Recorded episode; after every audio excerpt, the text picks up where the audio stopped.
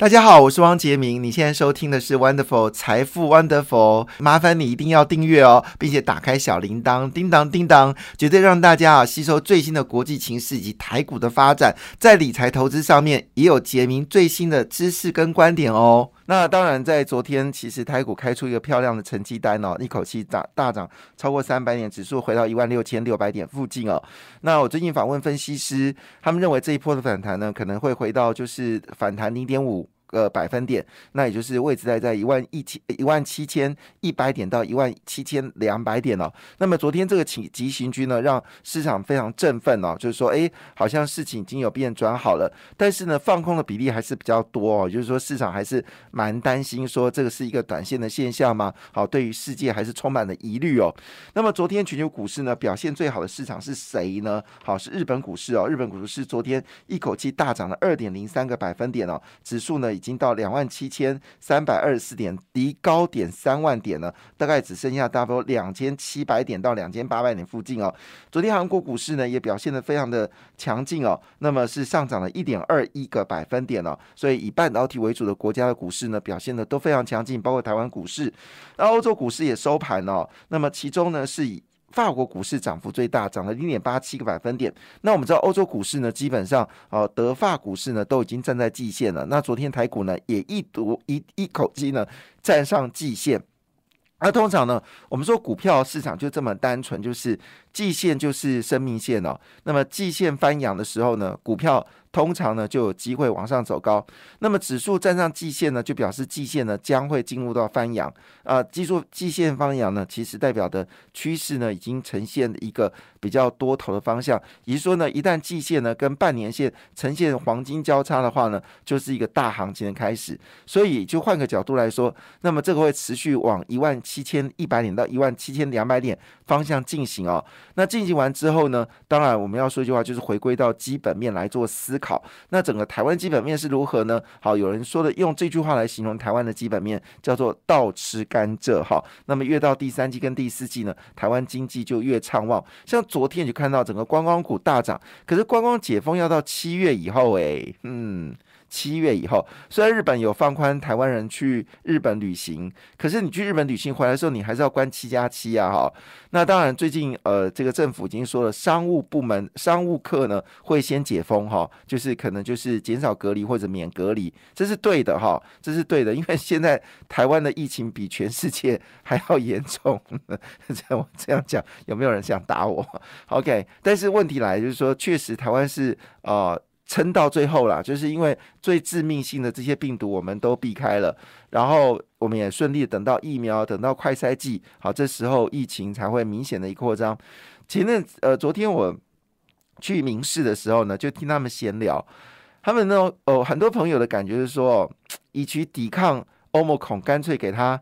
那个感染一下，当然，呃，这个我不是我不是建议啊，因为还是很多人身体比较呃弱势的，比如说有三高的朋友，这个就不适用。啊，他们都是年轻小伙子，他们就说一句话说，每天在防这烦恼的，烦恼好烦哦，因为你知道他们就港呼诶，他们在这个就电视台在呃来宾之前的时候呢，他们会用那种就是呃酒精喷雾器，先把室内喷一喷。那我过去的时候说，我就说顺便帮我衣服喷一下好了，他就对我全身做喷了一下的动作。然后接下来就是酒精擦拭那个桌面，好，那每个来宾来的时候就戴口罩，然后还要先检视你的快筛剂是不是阴性哦，所以其实是很谨慎的。那这些琐碎的事情，其实他们就说一句话说，每天讨论谁确诊。还不如干脆就说算了，确了确诊算了哈。当然这是题外话，其实是很多人之前说啊，确诊回家休息好了。好，那当然这个是个人见仁见智哈。但是也看得出来，就是说全世界已经开始走向所谓的疫情后，所以所以昨天观光股的大涨呢，其实某种程度也是个指标。但很多人就问说，那观光可以追吗？伤脑筋哦，就因为说真的，他们还没有实质收益哦，所以。这个会不会是另外的华航跟长荣？我觉得可能是跌升反弹啊。我们还是要以基本面来选股哦。那昨天美股股市没有开盘，但是期货盘还是有开哦。那么昨天美国期期货呢是加速上扬。道琼期指呢是期货盘呢是涨了两百四十一点，涨零点七三个百百分点。标准五百跟纳斯达克呢各涨了零点九九个百分点跟一点四四个百分点哦。所以呢，事实上并没有因为这个假期的关系，所以美国股市有任何下跌的状况，其实表现还蛮强的。那么昨天在香港恒生指数呢，则是表现呢非常好，上涨了二点零六个百分点了。亚洲股市也是普遍上涨的一个格局。那我们来看一下，今天在开盘的时候有几件事情呢，很快速的一个扫描。那我们知道，这个苹果呢已经正式宣布，八月份就开始量产了，八月份开始量产。所以现在呢，还是以 iPhone 十三呢为主要的一个生产的数量。好，那一般来说，第二季本来就是苹果啊的淡季哈，那么等待的就是这个第三季开始啊，就是新的手机就要开始了。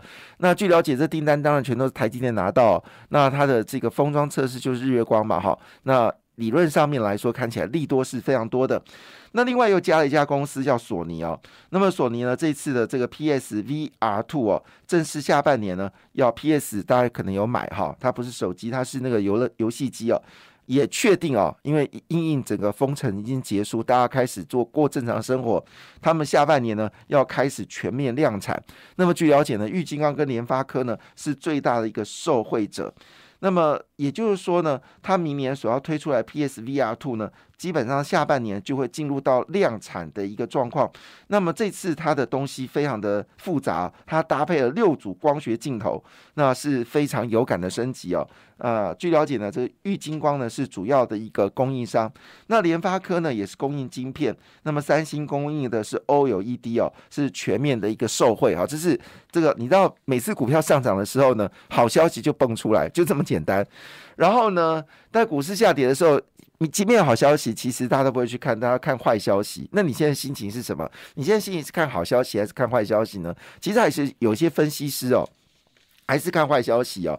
今天有一篇文章说，全球是否进入这个衰退哦？那德国有个知名的这个呃，就是我们说的呃智库哦，叫做 DWS 哦，他们的这个投资总监哦，这个德文有点难念，Crazy Camp 哈，呃，Crazy，Craywoods，Craywoods Camp 啊，Cray，Craywoods Camp 哈，因为这个德文好玩，就是你看它的。音是什么就照念哈，就对了哈。那他说，美国在未来的十八个月内还是有衰退几率高达百分之四十，好，他还是有人是悲观的哈。所以换个角度来说，他现在呢，经济成长强劲，就业创纪录，呃，企业利率上升的环境上，缺少了联准会的卖权。我也不知道什么叫联准会的卖权了，所以他说一句话说，市场还是必须要保持警戒。所以我跟你说，在这个经济经济学家都这样子，在大家乐观的时候，他比谁都乐观；当悲观的时候，他比谁都悲观。这是经济学的特质。每次我们在学经济学的时候，都说一句话：你所看到数据都是过去的。那我们寻希望寻找所谓的。呃，未来指标好，就是领先指标，但大部分领先指标基本上也是受到现在的心情所引引发的领先指标。就是你因为问问的问人问被问的人是现在的人，就是当下的人，然后问你未来六个月，那当然他一定会以现在的情绪来表达未来六个月的数据嘛。所以这个世界没有未来，好，但是我们只能说趋势不会改变，但趋势一旦改变，短时间不会变回来。所以这个趋势。如果真的往下，那美国联准局就会做一些动作，他根本连升息都不敢升。但是如果是趋势往上的话，其实也就没有什么好在意了哦。那为什么会这么说呢？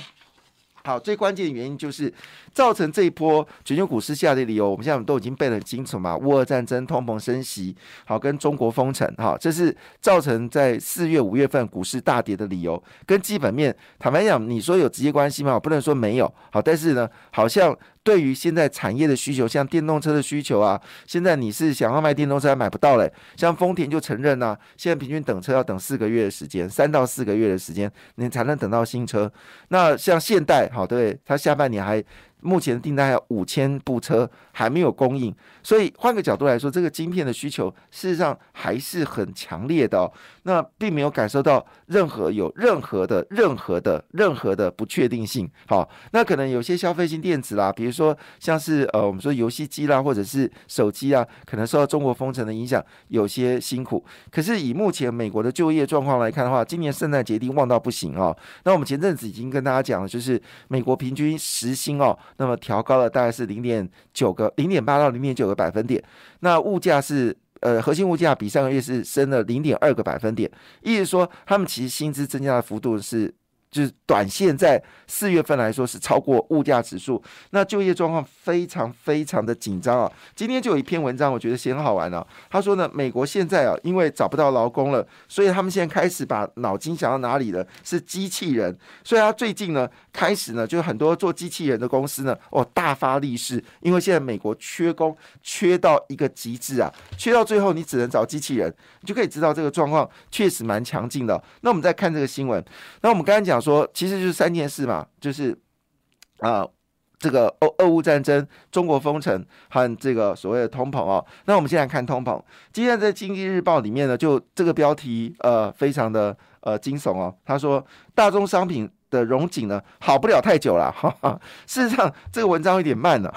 为什么这么说呢？其实我在两天前就已经在呃财富王德福发表了文章嘛，哈，那里面我就已经跟大家报告，这两礼拜、三礼拜，我们就说了一句话说。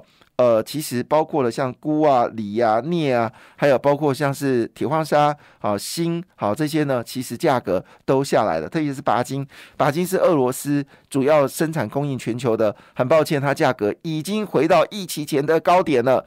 好，所以换个角度来说，最近你可以看到整个所谓的蓬勃商品指数呢。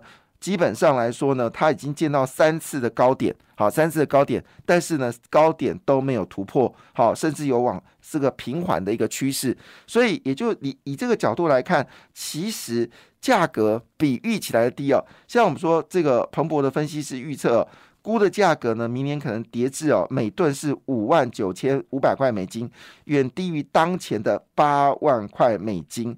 镍价年底可能还会上涨大概二十个百分点，但接下来呢，很可能就是下滑。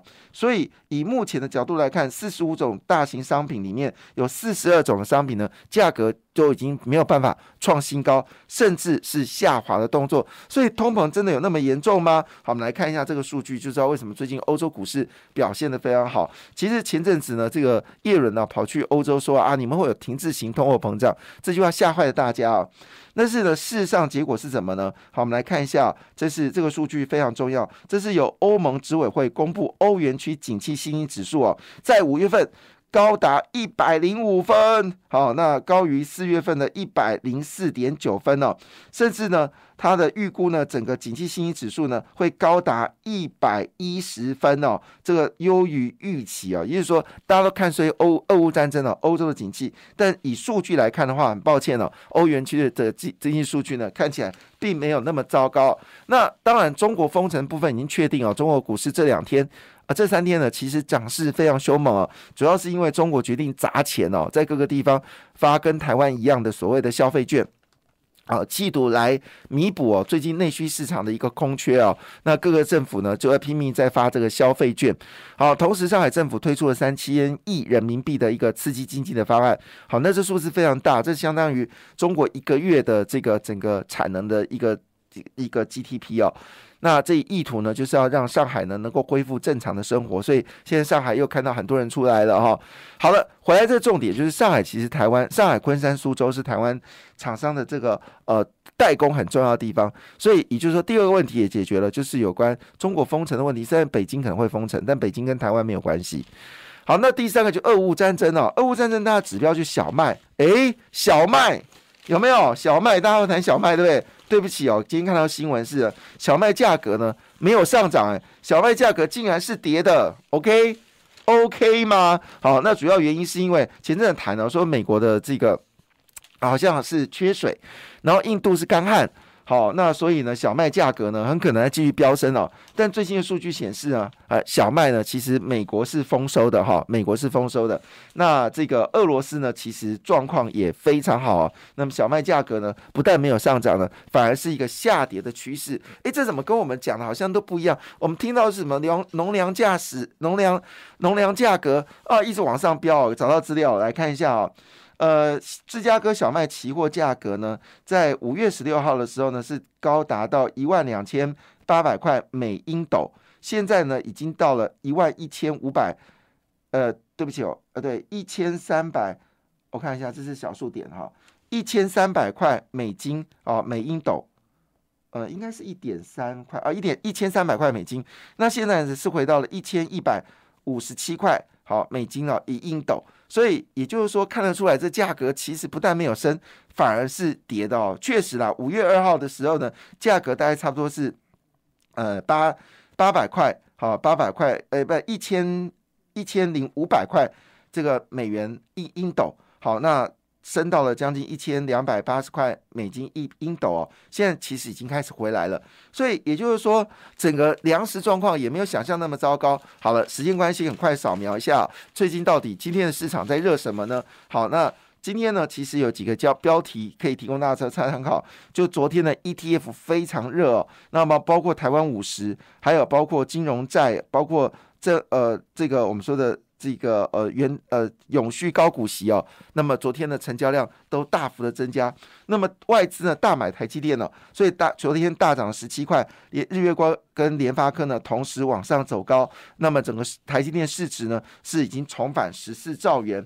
那么昨天呢，日月光也发表了重磅讯息哦，就是他看好车用的动能哦，以至于他今年的相关营收会高达两百九十亿元哦，就是十亿美金，也是来自于所谓的车用市场的需求。那张杰生就说，现在今年预估啊，它整个封装的数量呢会高达四百九十四亿个，所以也就是说，换个角度来说，今年的获利呢，会以整体获利来说，年成长率会高达。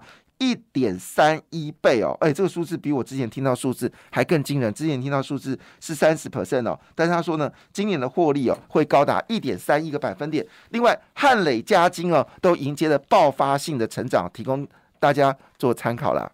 呃，还有另外就是印刷电路板，今天也可能会是一个主流的股票，请大家可以留意一下。感谢你的收听，也祝福你投资顺利，荷包一定要给它满满哦！请订阅杰明的 Podcast 跟 YouTube 频道“财富 Wonderful”。感谢，谢谢 Lola。